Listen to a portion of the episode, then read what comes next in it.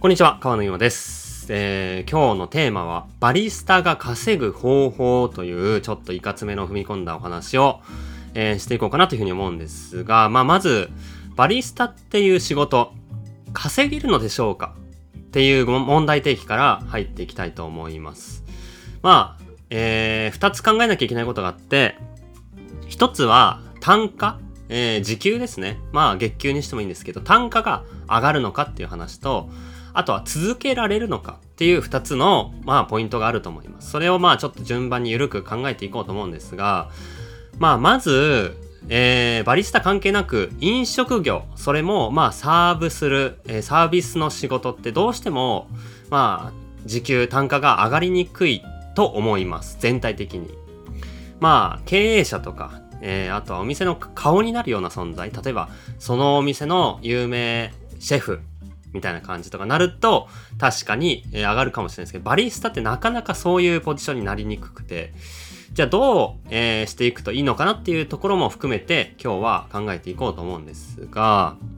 ままず、え今バリスタで働いてる人、もしくはこれからバリスタになりたいなと思ってる人、もしくはそうじゃなくてもね、お客さんとしてコーヒーの仕事、なんか旗から見て面白そうだなと思う人、なんでもいいんですけど、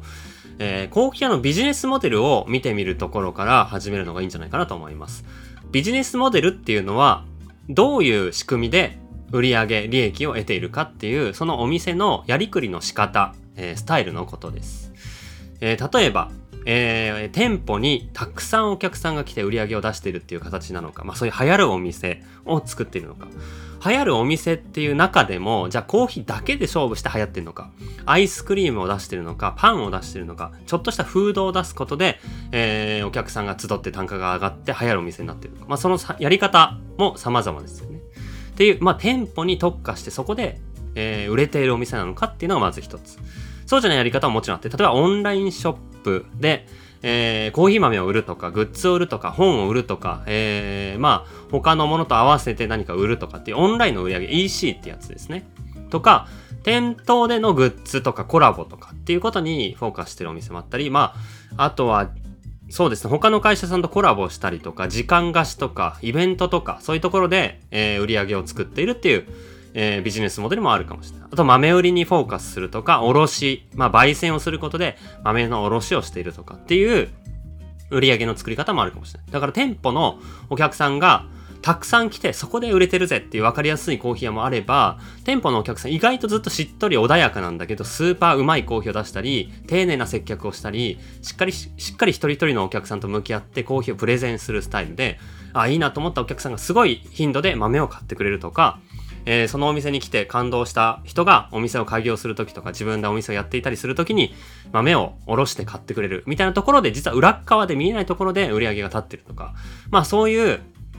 どこで売れてるのかっていうのを見るべきだと思います。でまず、まあ、コーヒーをサーブするだけで、えー淡々とやってるだけではなかなか、まあ、稼ぐっていう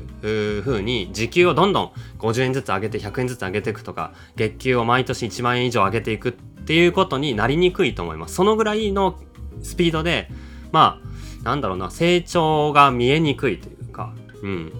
というところで、まあ、会社としての売り上げが、まあ、お上がるのかっていうところが、バリスタとしてその会社に勤める以上、えー給料が上がるのかっていうところに直結すると思います。まあ、会社の売り上げが上がってないのに、給料は上げられないと思うんですよね。まあ、上げて、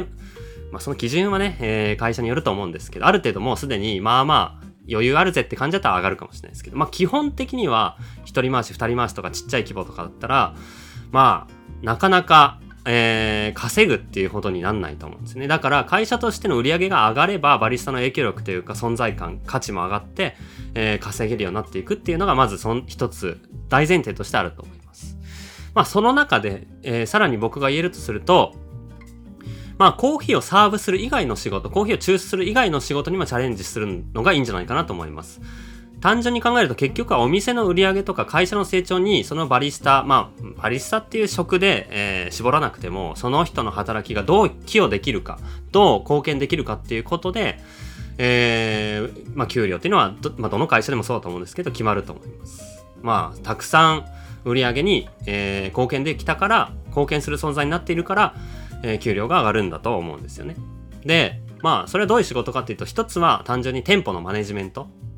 店長をやってもいいと思うんですよ。まあ、最初は創業者が店長やってるかもしれないんですけど、創業者がちょっと裏側回って、じゃあ2店舗目作ることにちょっと勤しみたいとなったりとか、えー、もっともっと別の角度の仕事をしたいとか、なってきた時に店舗を任されていくっていう存在にまず一つなると、店長になると絶対に給料上がると思い、思います。店長にして給料が上がんなかったらさすがにまずいというか、マネジメントに問題があるんで、えー、まあその場合は、ま、まあビジネスモデル的に結構カツカツだったっていう話になっちゃうんですけど、1個目の話ね。どこでちゃんと売り上げ作ってるの売り上げ作ってるポイントちゃんと見てからその会社で働くとか、まあできるとよりまあ進路を想像しやすいかもしれないですけど、まあ一つを店舗のマネジメント、えー、仕入れとか売り上げの分析とか、どうやったらもっと売れるようになるかっていうディスプレイ変えたり、サービス変えたり、他のバリスタメンバーの採用とかトレーニングとかっていう仕事ですよね。まあこういったマネジメントの仕事に立って、えー、もっともっといくと、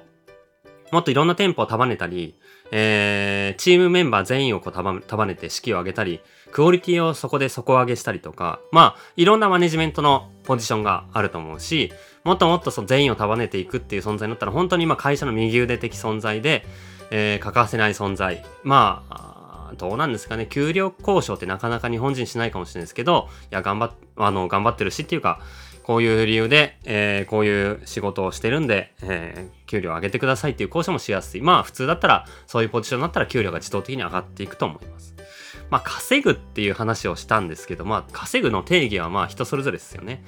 じゃあ給料、うーん、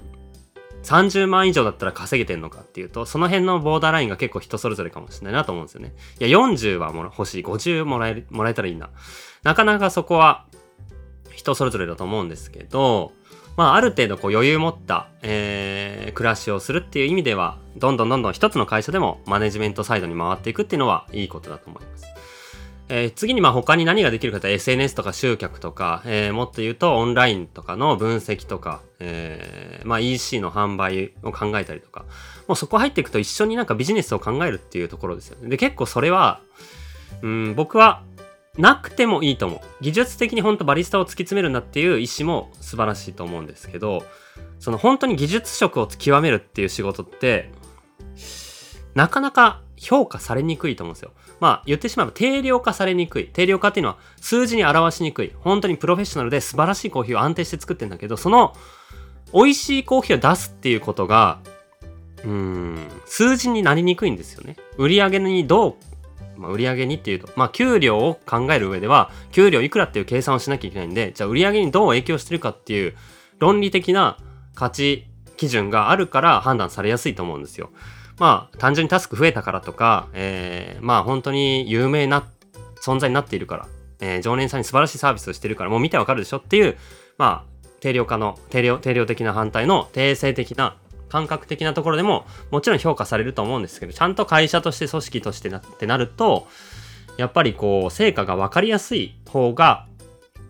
いいいいというか成果が分かりやすいものの成果を上げることはすごいプラスだと思うので、えー、バリスタ以外のことにチャレンジしない理由がないっていうかチャレンジしてもいいと思うんですよね。だから週3素晴らしいバリスタとして成果を上げつつ週2はマネジメントサイドに入って一緒に戦略を考えたりえー、お店の売り上げを考えたり、どうやったら利益が上がるのか、売り上げが上がるのか考えたり、っていうのもとても面白いと思います。それも込みでコーヒーをサーブして、とても大きな価値だと思思ったりもします。っていう、まあ、一つ、コーヒーをサーブする以外の仕事もやってみるのがどうかなっていうのが、えー、アイディアですね。えー、もう一つが、まあ、バリスタ以上のキャリアっていうところも考えていいと思います。例えば、焙煎仕入れとか、えー、まあ、このコーヒーの流通を考えると、もっと裏側に回って量を伴って会社を動かす存在になったりとか、海外に、えー、出ていくとか、みたいな、まあ、一つの会社で働くにしてもどんどん裏側に行くとか、もしくは別の会社に行くにしても海外の外の、えー、会社に行くっていうのもいいと思います。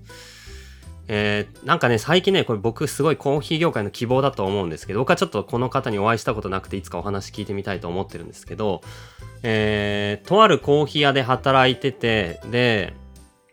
えー、ノーマっていう、えーのえーと、デンマークのコペンハーゲンにある世界一になったレストランがあるんですけど、その世界一のレストランが京都で3月からポップアップ3ヶ月やってたんですよね。そこでコーヒー手伝った方がいて、それも熱意を通してそこの手伝いをしてそこからノーマのメンバーに気に入られて結局まあ、ノーマ本体のヘッドバリスタという形で採用していただいて、まあ、そうするとコペンハーゲンで働くことになるんで、まあ、給料を考えても確実に、まあ、向こうの物価給与水準考えても倍以上になると僕は勝手に思っています。まあバリスタの最低の時給が2500円とか2600円とかだったりするんでまあまあそれを考えてもまあ平気で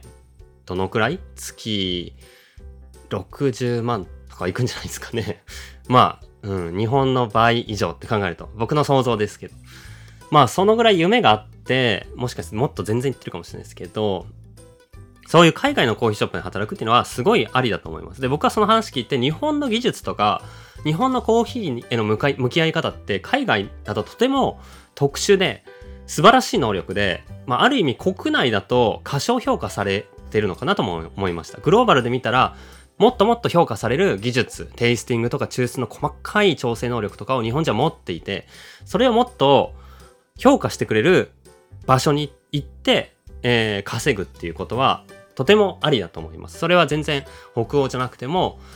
まあ、メルボルンでもいいし、ヨーロッパ別の国でもいいし、まあ、まずはワーホリとかでもいいんですけど、なんとか接点を持って食らいついてプレゼンして、えー、そこからちゃんとワークビザ発行してもらうぐらい、社員に雇ってもらうぐらい、パフォーマンス発揮して気に入ってもらえるぐらい熱意を見せれば、まあ僕は叶えられないことはない、絶対できると思うんで、まあ言語的な壁あるんで絶対に喋れるようになる必要あるんですけど、まあそういう道はとてもあるなと思いました。で、それがコーヒー屋じゃないレストランみたいな業界、ベーカリーでももしかしたらあるかもしれないですけど、にも広がる可能性があるっていうのを今回の事例聞いて考えると、まあとてもいいことだなと思いましたね。まあ稼ぐっていう話だとそういう意味だと、稼げる場所で評価してもらうっていうのが一番わかりやすくいいですよね。でも、稼ぐことが、えー、稼ぐっていうのはちょっとまたあれですけど、いくら以上っていうのはちょっとあれですけど、稼ぐことが全てじゃないとも思うんですよ。一定水準以上もらえれば、やりたいことをやるっていうことが、えー、まあその人のプライオリティとしては上になる可能性があると思うんで、じゃあ自分の地元である一定水準以上もらえるのがいい。自分が大好きだと思える会社である一定水準以上もらえるように成長できればいい。っていうまあ考えもあるんで、なんでそこで言うと稼げれば稼げるほど際限なく上げていけばいいかっていうと、まあどっかで別にね、とにかくお金お金ってしなくてもいいってなるころがあると思うんで、まあ、稼げればいいわけじゃないと思うんですけど、まあこういう意味で単価っていう意味で上がる道は確かにあるなと思います。で、まあ一番わかりやすいのが、まあ経営者になる経営者になるのか稼げるのかっていうと、またそれは茨の道なんで難しいと思うんですけど、難しい要素は多いと思うんですけど、自分のお店を作ると、まあ自分の給料はもちろん売り上げ利益を出す、出せる範囲でしかないんですけど、自分で考えれば自分の給料は自分で決められる存在にもなれると。な、思いますし、それがもっと海外とかで自分のお店を作るっていう選択肢もこの話合わせるとあるんじゃないかなと思いました。で、そういう意味で、まあもう一個最初のポイントで、単価っていう話と稼ぐっていうところで、あとは稼ぎ続けられるかっていうところ。の2個目の話をすると、バリスタとしてずっと立ち続けるって結構まあ大変だとも思うんですよ。まあ30代後半ぐらいまでなんじゃないかな勝手に思ったりしていて、それはだんだん疲れてくると思うんですよね。で、さらにもっと自分の興味の幅も広がってくると思うので、もっといろんなことしたくなると思うんで、まあ、だんだんやっぱりさっきの話もそうですけど、マネジメント側、裏側に回りつつ、プレイヤーとして活躍するっていうポジションがとてもいいんじゃないかなと思いました。そうすると、自分がプレイヤーとして活躍するほど、外からのお話とか一緒にコラボしましょう、ここにお店出しませんかっていう話も広がってきて、裏側での仕事も、えー、どんどん続まあ、広がっていくし、一方でそれがまた表に自分が立つ時に帰っていくっていう循環が出てくると思うんで、まあ、一生えー、70歳まで、えー、バリスタでいられるかっていうと、まあ、そういう仕事でもないと思うんで、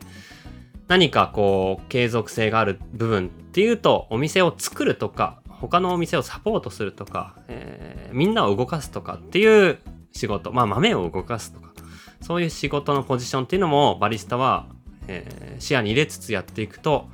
続けられるような、えー、仕事になるんじゃないかなと僕は思いました。なんで、よくね、バリスタの、まあ、なんか社会進出とか、えー、給料上げようぜとか、えー、バリスタは全然稼げねえよとか、いろんな意見が、いろんな考えがあると思うんですけど、まあ僕はこのコーヒーを入れ続けるだけだと、どうかな本当に会社を選ぶと思います。会社のビジネスモデル的にすごい裏側で儲かってるとか、会社が、あ、お店が超賑わってて、そのお店で働くこと自体結構難しいけど、大変だけど、そこでお客さんいいサービスすると、ちゃんと利益出てる店舗だったらしっかりもらえるとか、のはあるかもしんないけど、そういう会社じゃなかったら結構まあコーヒー入れるだけだともったいないかなとも思うので、えー、今日のお話も参考になったらなんかこの裏側とか海外とか、えー、見て日本の技術を持ってどんどん活躍していくといいんじゃないかなと僕は思いました。僕もなんかいつか海外にお店作りたいなとも思うんですよね。